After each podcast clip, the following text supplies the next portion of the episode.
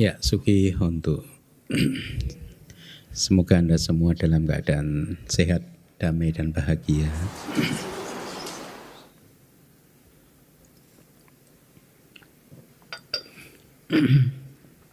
Kemungkinan besar kelas kali ini nggak ada tanya jawab ya nanti setelah kelas selesai ya. Karena kebetulan hari ini saya dari makan siang rapat terus sampai baru saja selesai. dari makan siang, habis makan siang rapat rapat rapat terus ganti ganti ganti terus. Jadi supaya tidak terlalu tersita energinya ya. Karena pelajaran kali ini mudah kok.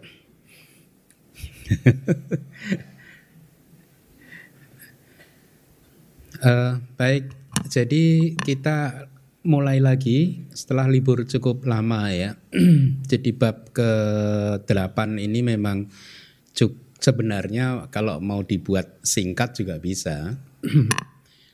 kalau hanya mengikuti Abhidhamma Sanggaha dan Wibawinitika, kelas ini paling 10 kali pertemuan juga sudah selesai.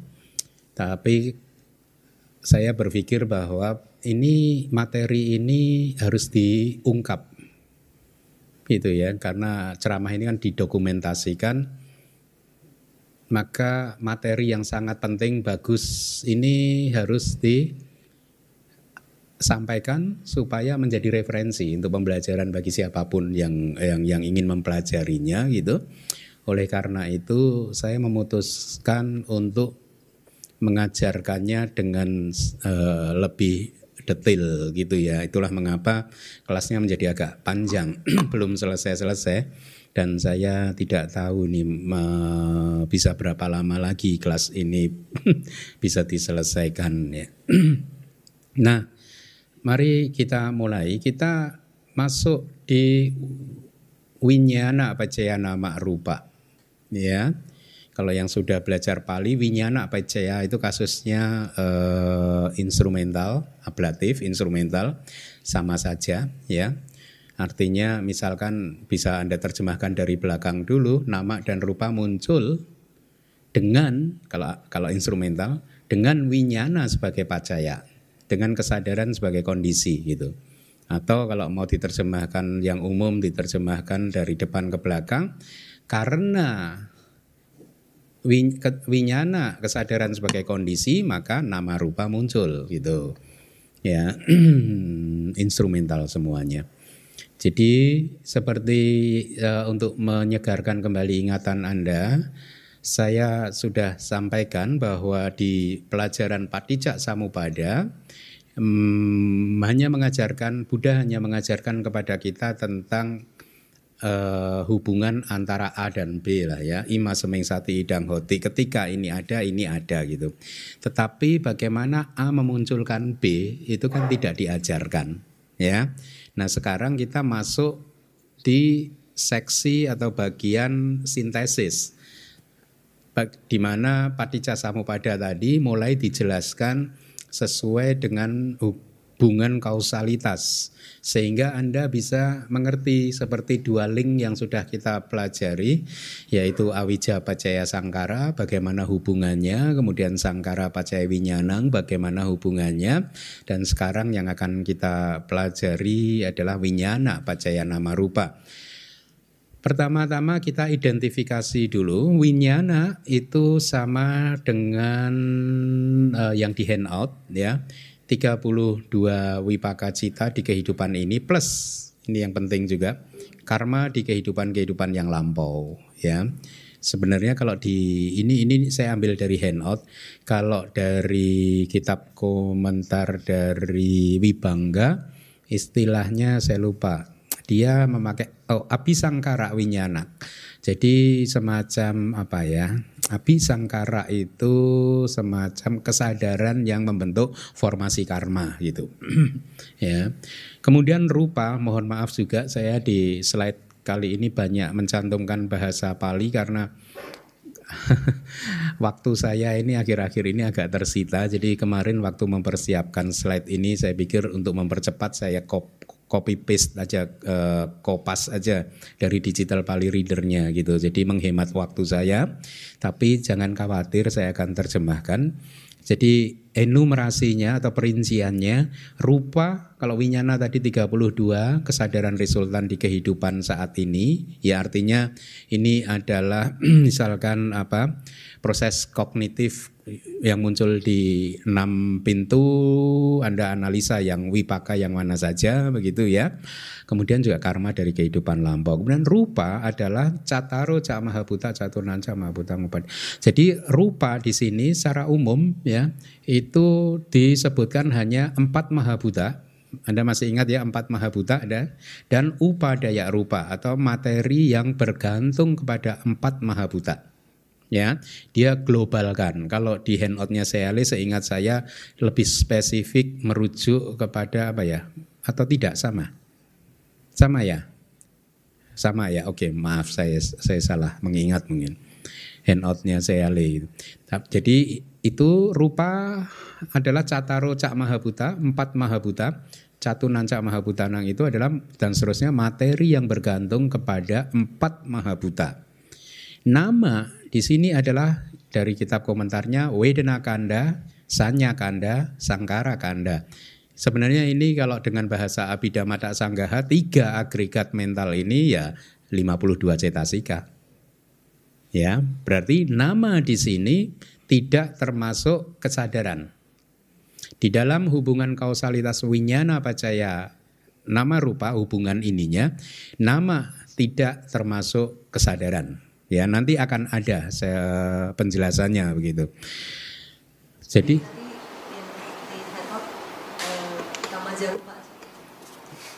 di handout saya ya.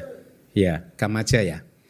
Kamaja rupa ya. Jadi di sini hanya secara umum saja. Jadi Anda boleh lihat handout saya juga ya. Uh, uh, nama tadi nama kalau di kitab komentar dari Abhidhamma Pitakanya itu nama didefinisikan sebagai tiga agregat itu yang ada di layar. Kecuali winyana kanda berarti mereka itu semua adalah cetasika. Oke? Okay? ya. Nah di dalam kitab komentar juga ada pertanyaan kenapa kesadaran tidak termasuk? Apakah kesadaran tidak termasuk di dalam nama itu ada pertanyaan kenapa tidak dimasukkan apa kesadaran itu tidak termasuk di dalam nama. Dijawab oleh guru kata-kata, guru kitab komentar, iya termasuk. Nah, tetapi kenapa tidak dimasukkan di nama rupa di sini gitu.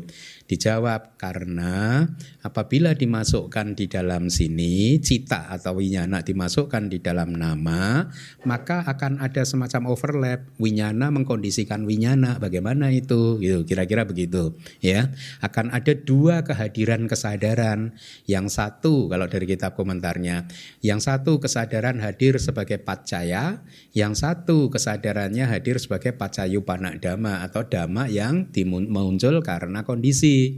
Begitu ya. Itulah mengapa karena kita sedang berbicara tentang realitas yang bekerja di dalam kehidupan. Tidak begitu ya. Nah, winyana itu satu dhamma nama di sini adalah cetasika ya begitu penjelasannya bagus ya makanya kitab komentar itu harus dibaca karena detail sekali gitu ya itulah mengapa uh, cita di dikeluarkan atau dikesampingkan dari uh, uh, perincian nama di sini ya. Jadi kembali lagi nama di sini adalah 52 cetasika ya. Uh, bahkan uh, kalau nggak disebut di dalam kitab komentar mereka itu adalah pacaya nibata. Pacaya nibata itu diproduksi oleh sebuah kondisi. Ya, maka ini Anda harus perkuat bahwa segala sesuatu itu adalah muncul karena kondisi, dihasilkan oleh kondisi. Tidak ada sesuatu yang muncul secara tiba-tiba, ya. Tidak ada sesuatu yang tanpa sebab, ya kecuali nirwana, ya. Nah, eh, itu enumerasinya. Kemudian kejadiannya di semua eksistensi di dalam kitab dijelaskan di enumerasi terlebih dahulu uh, tadi kan kita bicara apa winyana pacaya nama rupa kan ya jadi uh, batin dan jasmani uh, atau batin dan materi muncul dengan kesadaran sebagai kondisi gitu. Batin di sini eksis di semua eksistensi. Artinya batin di uh, cetasika di sini ya. Sebenarnya kalau nama secara umum harusnya cita dan cetasika. Tapi dalam konteks kali ini nama hanyalah cetasika. Dikatakan cetasika ada di semua eksistensi, artinya ada di semua bentuk kelahiran. Kecuali aksanya sata. Ya, Anda paham. Makhluk yang tanpa batin tentu tidak ada nama, tidak ada cetasika, tidak ada kesadarannya juga. Citanya juga tidak ada. Kemudian rupa eksis di dua eksistensi Anda tahu di mana saja? Di kama wacara bumi dan rupa wacara bumi. Oke, itu maksudnya. Kemudian, hmm, saya terjemahkan. A bahwa bahwa kak basaya kanang jat bagi makhluk-makhluk yang lahir melalui kandungan di dalam kandungan tetapi tidak berjenis kelamin. Dan bagi makhluk-makhluk yang lahir melalui telur. Jadi ini keterangan ini ya uh, bagi khusus bagi makhluk yang lahir melalui kandungan tetapi dia tidak berjenis kelamin. Ada kan? Yang neuter itu hmm, tidak ada jenis kelaminnya dan bagi makhluk-makhluk yang andaja lahir dari telur. Dijelaskan di momen patik sandi, ya di momen penyambung kelahiran kembali terlihat dua kontinuitas rupa atau materi yaitu wadu dasaka dan kaya dasaka. Ya, jadi bagi makhluk yang tanpa jenis kelamin yang lahir melalui kandungan dan juga telur, di momen pati sandi hanya ada dua dasaka saja. Berarti ada berapa individu materi? 20, ya toh? Das, dua dasaka kan? Yaitu apa? Uh, saya terjemahkan dasaka apa? Dekat ya. DK, oh. DK eh, landasan jantung ini ya, dan juga DK tubuh ya. Karena dia nggak punya jenis kelamin. Nah anda ingat-ingat saja. Dan ternyata yang lahir di telur pun juga pada awal pati sandinya juga jenis kelaminnya belum muncul. Kita baru tahu ya secara benar? Secara ilmu pengetahuan benar nggak? Yang lahir di lewat telur di momen pati sandi loh ya jenis kelaminnya nggak muncul. Juga di momen Sandi juga tiga arupino kanda artinya tiga agregat non materi artinya tiga agregat mental muncul ya. Tiga agregat mentalnya yang mana? Tadi yang cetasika.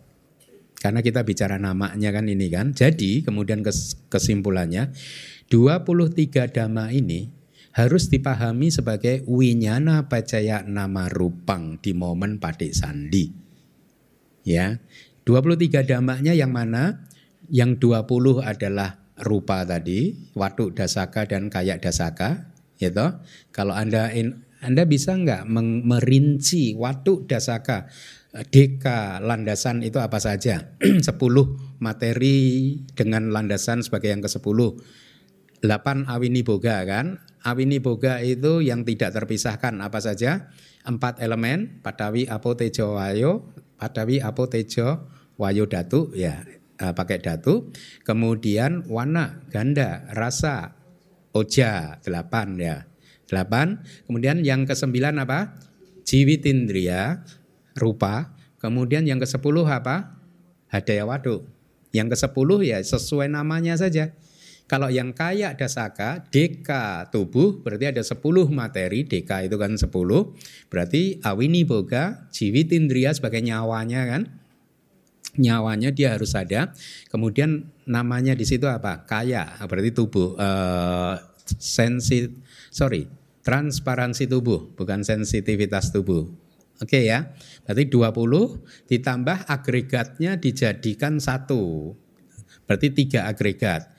23 dhamma ini harus dipahami sebagai winyana pacaya nama rupang di momen padi sandi bagi makhluk-makhluk yang lahir di kandungan tanpa jenis kelamin dan juga bagi makhluk yang lahir di lewat telur gitu ya. Lalu bagaimana untuk makhluk yang lahir di kandungan tapi mempunyai jenis kelamin?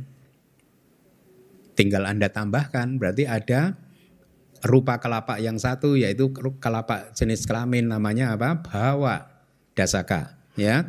Bawa dasaka. Berarti di momen pati sandi pertanyaan saya di momen penyambung kelahiran kembali bagi makhluk yang lahir melalui kandungan tapi mempunyai jenis kelamin ada berapa dhamma yang muncul pada saat itu? Momen pati sandi. Hmm? 30 3, 23 tambah 10 yaitu bawa dasaka ya. Kita kayak kita ini ya. Kita ini uh, yang dibicarakan itu 33 paham ya? Oke lanjut. Di berikutnya di momen padik sandi makhluk-makhluk yang lahir spontan dan Brahma Kayika. Brahma Kayika itu Brahma yang memiliki tubuh berarti rupa wacara Brahma, oke, okay, rupa Brahma juga nggak apa-apa, rupa Brahma. Dan lain-lain terlihat di momen pati sandinya. Untuk rupanya yang terlihat adalah catari santati sisani. Cantari tan, uh, empat kontinuitas materi yang utama. Ya, empat kontinuitas materi yang utama, empat rupa kelapa, kira-kira begitu. Yaitu caku dasaka, itu caku sota waduk dasaka palinya itu. Anda koma-koma saja. Caku koma sota koma waduk koma dasakanya yang belakang kan berarti Anda bacanya caku dasaka sota dasaka waduk dasaka. Artinya apa? Bahasa Indonesianya deka mata, deka telinga, deka landasan, jantung dan jiwitindria nawaka. Jiwitindria nawaka yaitu klaster nyawa yang isinya hanya sembilan kan? Hmm? Apa? Oh nona nyawa, lupa saya malah saya nulis buku sendiri tapi lupa saya. Nonat, nonet, nonat kalau bahasa Inggrisnya ya, ya, ya. Nona nyawa, no, nona nyawa ya. Oke, itu rupanya. Jadi ada empat rupa kalapa. Apa? Caku, dasaka, kemudian sota, watu, dasaka, jiwitindria, nawaka atau nona nyawa. Itu saya mengambil keputusan berani menerjemahkan jiwitindria sebagai nyawa kebanyakan di Indonesia mengikuti terjemahan orang-orang luar negeri. Jiwitindria itu diterjemahkan menjadi life faculty kehidupan. Tapi saya ambil keputusan berani ini harusnya nyawa itu berani. Itu ya. Karena ini yang saya rasa istilah nyawa harus saya perkenalkan karena sering kali orang itu terjebak melekat pada nyawa kan dianggap sebagai satu wujud yang yang uh, apa ya uh, ternyata di abidama kita sebenarnya punya berapa nyawa? Kita punya dua nyawa. Hah? yang satu tubuh kita punya satu nyawa batin kita punya satu nyawa lagi. Kita punya dua. Nah, enak kan jadi umat Buddha kan? Yang lain nyawanya satu kita dua kok tenang aja jadi ya. Oh sorry, nama nama Theo Arupino Kanda, tiga kan agregat non materi. Jadi namanya masih tetap di sini batin adalah tiga agregat non materi atau tiga agregat mental yaitu agregat perasaan, agregat persepsi dan agregat formasi-formasi mental atau formasi-formasi batin begitu. Jadi ekuna catalisa dhamma. 42 dhamma ini ya yaitu tayo cakandati 39 rupa dan tiga nama hendaknya dipahami sebagai nama rupa dengan kesadaran sebagai kondisi. Oke, saya ulangi lagi. 40, 42 dhamma ini ekuna catalisa. Ekuna catalisa. Sorry, ekuna, ekuna catalisa kan 39. Nah, ya, benar. Yaitu 42 dhamma ini yaitu 39 rupa dan tiga nama. Berarti 42 kan. Hendaknya dipahami sebagai winyana pacaya nama rupa atau nama rupa dengan kesadaran sebagai kondisi yaitu untuk makhluk yang lahir spontan dan rupa Brahma. Oke ya, lanjut ya. Kita lihat sekarang di eksistensi lingkup indriawi artinya makhluk makhluk lingkup indriawi ya seperti uh, uh, harusnya kita ya di momen padik sandi bagi mereka yang memiliki jenis kelamin dan landasan indriawinya lengkap. Nah ini penting kan, karena kalau landasan indriawinya tidak lengkap harus dikurangi juga. Misalkan landasan indriawi yang untuk mata itu nggak nggak muncul, ya dia harus dikurangi.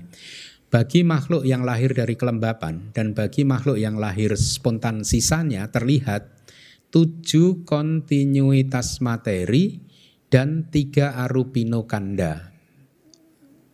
Uh, 73 dhamma yang hendaknya dipahami sebagai nama rup. Ini hendaknya dipahami sebagai kesadaran sebagai kondisi. Hmm, benar ya? 73 ya. Di momen padi sandi melamin dan landasan hmm.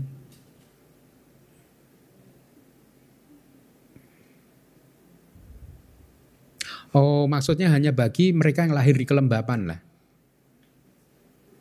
Ya. Dan juga makhluk yang lahir spontan di bumi lingkup indriawi kan. Jadi bukan termasuk kita loh. Ya.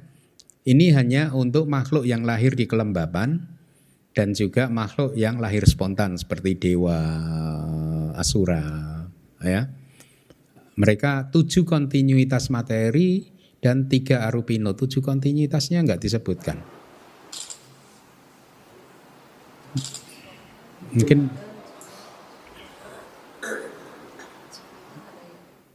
mungkin harus dicek di bab 6 ada harusnya ya.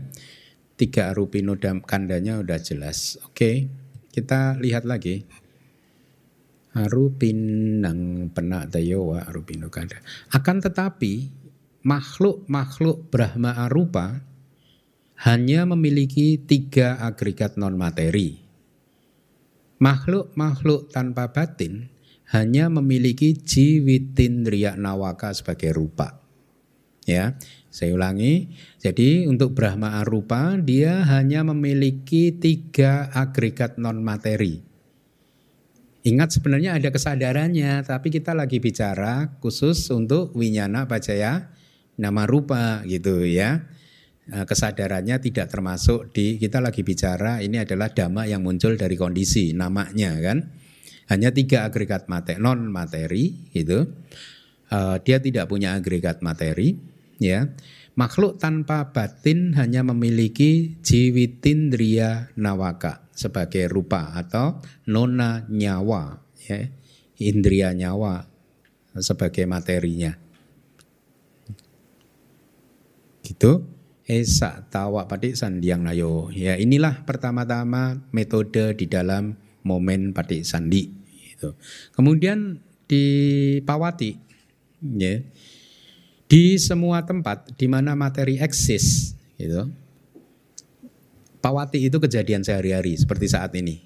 Ya di momen kejadian sehari-hari seperti kita saat ini, di semua tempat di mana pun di alam kelahiran yang mana pun selama materi itu eksis terlihat uduk samutanang sudah takang okta murni yang bersumber dari temperatur ya eh, itu selalu terdapat di semua eksistensi yang berasal dari temperatur yang eksis bersama dengan padik sandi cita di momen kelangsungannya ya Makanya di bawahnya ada kalimat pati sandi citang panak rupang nak samuda peti.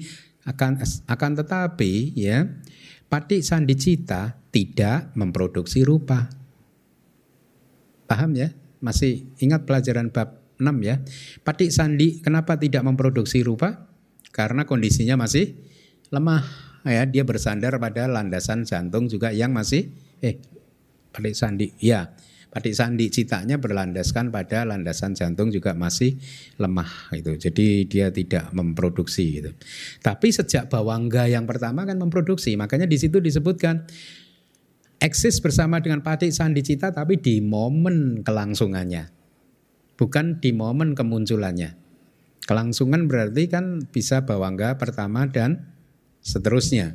Itu ya. Dan selanjutnya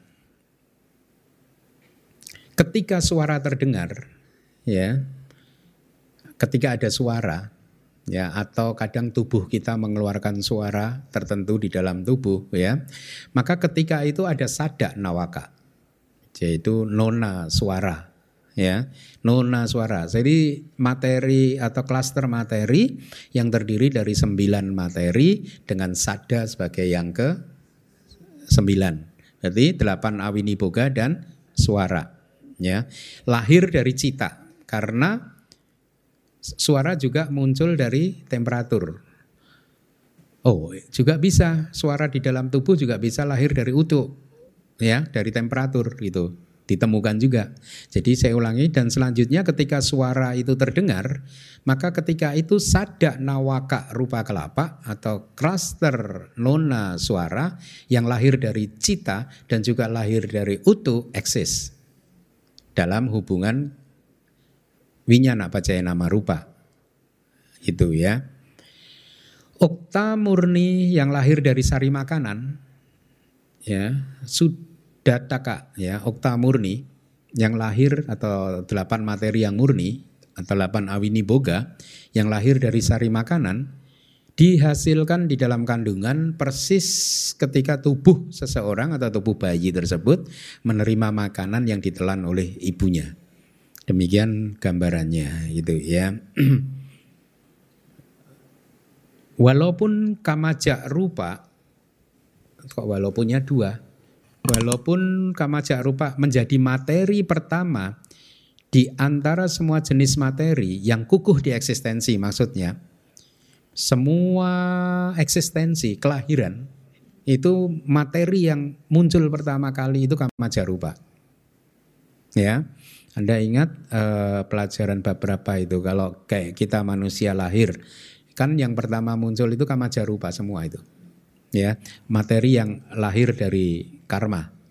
Ya, Patik Sandi juga itu adalah resultan dari karma juga kan. Karena ada karma yang berbuah, munculnya Patik Sandi itu. Ya. Jadi itu ditegaskan lagi di semua eksistensi ya. Eh, kama jarupa selalu menjadi materi yang pertama yang kukuh ya. Tapi mereka tidak mampu untuk kukuh tanpa didukung oleh materi yang berasal dari tiga sumber lainnya. Demikian pula sebaliknya. Ya, tapi ini kan dipawati. Tadi kan kita lagi membahas di kejadian sehari-hari, bukan di Padik Sandi kan. Jadi Anda pahami bahwa di semua eksistensi, di dalam momen kejadian sehari-hari, eh, meskipun kamaja rupa itu kukuh sebagai materi yang pertama muncul di Padik Sandi, tapi di kejadian sehari-hari dia tetap harus atau membutuhkan sokongan dukungan dari materi yang bersumber dari tiga sumber yang lainnya. Demikian pula sebaliknya, anyak-manyak ini saling mendukung, ya. Demikian pula sebaliknya. Gitu. Akan tetapi, ketika mereka saling mendukung, maka mereka bisa bertahan hingga satu tahun, dua tahun, tiga tahun, empat tahun sampai seratus tahun dan seterusnya, atau hingga kehancuran kebajikan mereka. Akan tetapi ini harusnya selanjutnya ini penerjemahannya, selanjutnya gitu, karena panak. Gitu. Itu bisa akan tetapi bisa selanjutnya. Jadi maksud dari keterangan ini adalah eh, kamaja rupa bisa bertahan hingga bisa satu tahun, dua tahun, tiga tahun, empat tahun, lima tahun, atau seratus tahun, ya sesuai dengan kekuatan istilahnya karma produktifnya lah. Di situ disebutkan sesuai atau hingga kehancuran kebajikan mereka. Artinya hingga kehancuran kebajikan mereka yang menghasilkan kehidupan ini. Atau karma produktif kalau bahasa Bidama Sangga ya. Janaka karmanya habis itu tergantung kekuatannya. Nah eh, semua materi yang sudah dijelaskan tadi hendaknya dipahami sebagai nama rupa eh, yang berasal dari winyana sebagai kondisi atau uh, winyana pacaya nama rupa atau wi, nama rupa yang muncul dengan winyana sebagai kondisinya gitu. Lalu bagaimana Anda memahami proses makhluk di maaf asalnya sata? Hmm? Yang berlangsung ini dari kitab, yang berlangsung kehidupannya berapa ya? 500 kalpa ya di sana ya. 500 mahakalpa mungkin. 500 kalpa. Hmm? Hmm? Ya, 500 kapa. Ya. Anda bagaimana memahami makhluk yang lahir di sebagai asanya sata, makhluk tanpa batin yang hidup di sana selama 500 kalpa, ya.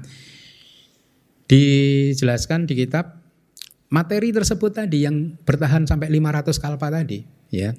Itu tetap saja dia berasal dari winyana sebagai kondisinya. Gitu. Loh, kok dari kesadaran bukannya dari kama gitu di kitab komentar gitu ya kan kita bicara winyana baca nama rupa jadi rupa yang eksis di asanya sata selama 500 kalpa pun itu dikondisikan juga oleh winyana ditanya lo kok enggak dari karma gitu ya begini jadi jadi materi tersebut berasal dari api sangkara winyana jadi kesadaran yang berupa formasi karma Kesadaran yang muncul yang membentuk karma. Itu tadi ya sama saja itu karma sebenarnya kan. Ya, ap, istilahnya api sangkara winyana. Ditegaskan lagi bahkan yang eksis di pancawokara bawah artinya eksis di makhluk yang memiliki lima agregat, lima konstituen di kehidupan yang sebelumnya. Jadi makhluk lahir di asanya sata ya meskipun uh, dia tidak uh, dia hanya mempunyai tubuh jasmani materi materinya ini juga uh, terikat pada hubungan tadi winyana pacaya nama rupa. Rupanya dikondisikan oleh winyana. Winyananya di sini adalah waktu dia jadi makhluk lima agregat di kehidupan yang sebelumnya. Dijelaskan ditegaskan pancawokara bahwa ada penegasan begitu ya Eh, di kehidupan sebelumnya. Lo bukannya dari karma. Oh iya, winyananya di sini disebut sebagai apa tadi? Api sangkara winyana. Kesadaran yang berupa formasi karma. Pemahaman yang uh, sama juga digunakan untuk materi yang bersumber di karma, uh, dari karma atau dari kama di momen uh, uh, di momen kusala cita dan akusala cita. Jadi pemahaman yang sama tadi ya, yang kayak ini tadi asalnya sata tadi hendaknya juga dipahami uh, untuk materi yang bersumber dari karma atau kama jarupa di momen ketika kusala cita dan aku salah cita muncul. Ya, ketika kusala cita dan aku salah cita muncul, maka kusala cita atau aku salah cita sebagai winyana, winyana pacaya, kemudian memunculkan rupa dalam uh, kehidupan sehari-hari gitu. Baik itu di uh, uh, di kejadian sehari-hari di panca wokara bawah di eksistensi yang memiliki lima konstituen atau seperti kita ini disebut panca wokara bawah ya karena kita adalah makhluk lima agregat. Nah sekarang ini kuncinya sekarang ragam dari kondisi-kondisi gitu. Nama sak pakak winyanang nawada hoti pecayo arti kesadaran resultan ke nama ya itu ada sembilan jenis hubungan kausalitas nawada sembilan pacaya.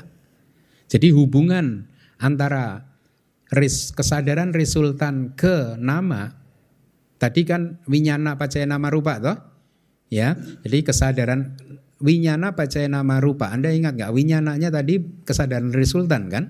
Ya, di sini dijelaskan pakak winyanang kesadaran resultan nama sa kepada nama nawak dahoti bacayo ada sembilan jenis kondisi ya Uh, kita lanjutkan. Artinya atau dengan kata lain, kesadaran resultan adalah kondisi untuk nama dengan sembilan jenis ya. ya atau winyana pacaya nama itu sembilan jenis itu. Didetailkan begini di Patik Sandi ya. Patik Sandi Cita atau kesadaran resultan lainnya di momen Patik Sandi maupun Pawati. Jadi semua kesadaran resultan adalah kondisi untuk nama dalam sembilan jenis hubungan kausalitas. Oh, itu itu yang di bawah itu. Sembilan kalau kita hitung. Satu, saha jata pacaya. Oke. Okay. Dua, anya menya pacaya. Tiga, nisya pacaya. Empat, sampayuta pacaya. Lima, wipaka pacaya. Enam, ahara pacaya. Tujuh, indriya pacaya. Delapan, ati pacaya. Sembilan, awi kata pacaya. Sembilan. Apa itu maksudnya Bante? Nah Anda buka di penjelasan tentang 24 hubungan kausalitas. Apa itu yang dimaksud sahak jata pacaya? Sahak jata pacaya adalah kondisi yang dilahirkan bersama-sama. Artinya ketika kesadaran resultan muncul, dia mengkondisikan juga kemunculan atau mengukuhkan dhamma yang muncul bersamanya juga. Gitu ya. E, kemudian anyak-manyak saling mendukung dan seterusnya. Nah Anda tinggal buka nih ya. Bisa ya sembilan itu apa saja? Saya ulangi lagi. Saha jata pecaya, anyak menyak pecaya, nisaya pecaya, sampayuta pecaya, wipaka pecaya, ahara pecaya, indriya pecaya, adi pecaya, awigata pecaya. Sembilan gitu ya.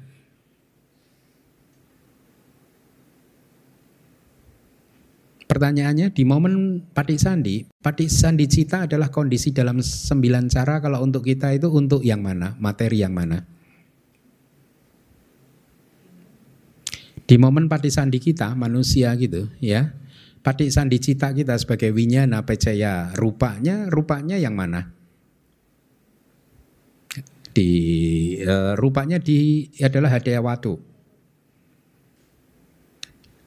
tapi untuk materi selain hadiah watu dengan sembilan cara kan tadi kan. Tapi untuk materi selain hadiah watu hanya ada delapan cara. Sembilan kan nama berarti. Winyana pacaya nama. Winyana pac enggak, kalau rupa juga sama. Sembilan juga. Sembilan tapi untuk hadiah watu saja. Kalau untuk yang lain selainnya hadiah watu hanya delapan. Selain anyak-manyak, anyak-menyak tidak terjadi enyak-menyak pecaya, tidak terjadi hubungan yang saling mendukung. Ya. Saya ulangi lagi untuk rupa, winyana pacaya rupa, patik sandi cita adalah kondisi dalam sembilan cara itu tadi untuk hadaya watu. Tapi untuk materi yang selain hadaya watu berarti apa? Untuk kaya dasaka, bawa dasaka hanya 8 cara tidak sembilan, yang tidak ada apa? Enyak menyak peceo, enyak menyak pacaya, anyak manyak pacaya. Kondisi apa? Timbal balik, ya timbal balik. Hanya ada delapan. Oke. Okay. Selanjutnya, api sanggara winyanang asanya sata rupa saja. Akan tetapi, gitu ya, terjemahannya itu akan tetapi kesadaran formasi kama ya adalah kondisi dalam satu cara saja yaitu sebagai dukungan yang sangat kuat di situ upanisaya pejaya untuk materi asanya sata. Jadi kesadaran formasi kama adalah kondisi untuk materi asalnya sata tanpa batin, makhluk tanpa batin, melalui hubungan kausalitas hanya satu cara saja, yaitu apa? Upanis saya percaya.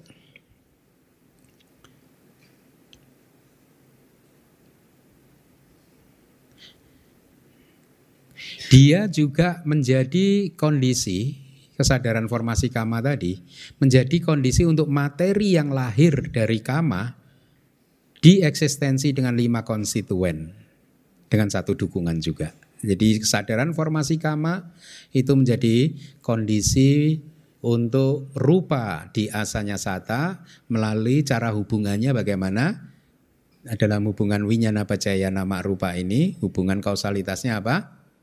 Upanisaya pacaya. Tapi dia juga menjadi eh, kondisi untuk materi yang lahir dari kama di kelahiran dengan lima agregat. Dengan cara yang sama yaitu Upanisaya pacaya. Dan di sini ketika Begawan mengucapkan winyana pacaya nama rupang ya ketika Begawan mengucapkan nama dan rupa muncul dengan kesadaran sebagai kondisi oleh karena hal ini terlihat bagi orang-orang yang bijaksana ketika sedang menginvestigasi ini lihat oleh karena itu semua itu terlihat melalui meditasi intinya dengan kata lain ya anda sudah ikut retret kan? Ya, mereka yang bijaksana bisa menginvestigasi ini. Bisa melihat ini semua gitu. Dalam bentuknya yang hakiki, lihat tuh. Ya. Maka yang eksis sesungguhnya hanyalah nama rupa semata. Batin dan materi semata, bukan makhluk, bukan laki-laki. Ya. Oh, berarti perempuan ini. Ya, kalau orang suka mendebat begitu tuh kan Buddha hanya mengatakan bukan makhluk bukan laki-laki berarti perempuan dong ya enggak kan ada kan eh, di zaman dulu itu ada orang-orang yang yang aneh-aneh begitu itu mungkin zaman sekarang juga masih ada kan ada misalkan di kan Buddha mengatakan Anata, anata itu bukan diri. Ini bukan diri, itu bukan diri, itu berarti ada diri, cuman nggak disebutkan oleh Buddha. Nah gitu. Paham nggak maksud saya? Ada tuh di zaman-zaman dulu itu. Seorang yang berpikirnya pengen mendebat saja gitu. Tidak untuk mencari pencerahan gitu. ya. Mari kita lanjutkan. Maka roda dhamma yang tiada tara telah diputar dan tidak bisa ditahan oleh pertapa Brahmana Dewa, Mara atau Brahma atau siapa pun di dunia. Selesai. Ya, pas ya, delapan. Satu. Gimana? Gak usah ada pertanyaan? Atau ada pertanyaan? Hmm? Satu, oke. Okay.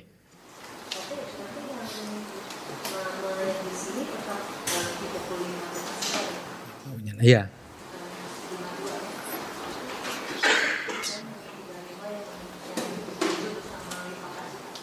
Oh iya, berarti kalau mau diterjemahkan begitu, ya sorry, ya, uh, ya, tapi dikit di Wibangga kata-kata dikelompokkan dalam agregat ya.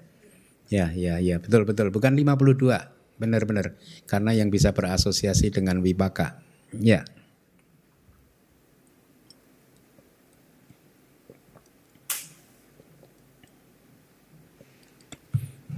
Iya bagus. Jadi apa? Saya ini karena tugasnya banyak. apa? Jadi kadang itu ya kayak gini tadi membuat slide itu baru kemarin saya buat slide-nya. Makanya udah nggak sempat ini saya copy paste copy paste saja gitu. Itu. Tapi saya pastikan uh, saya bertanggung jawab lah. Meskipun banyak tugas gitu ya.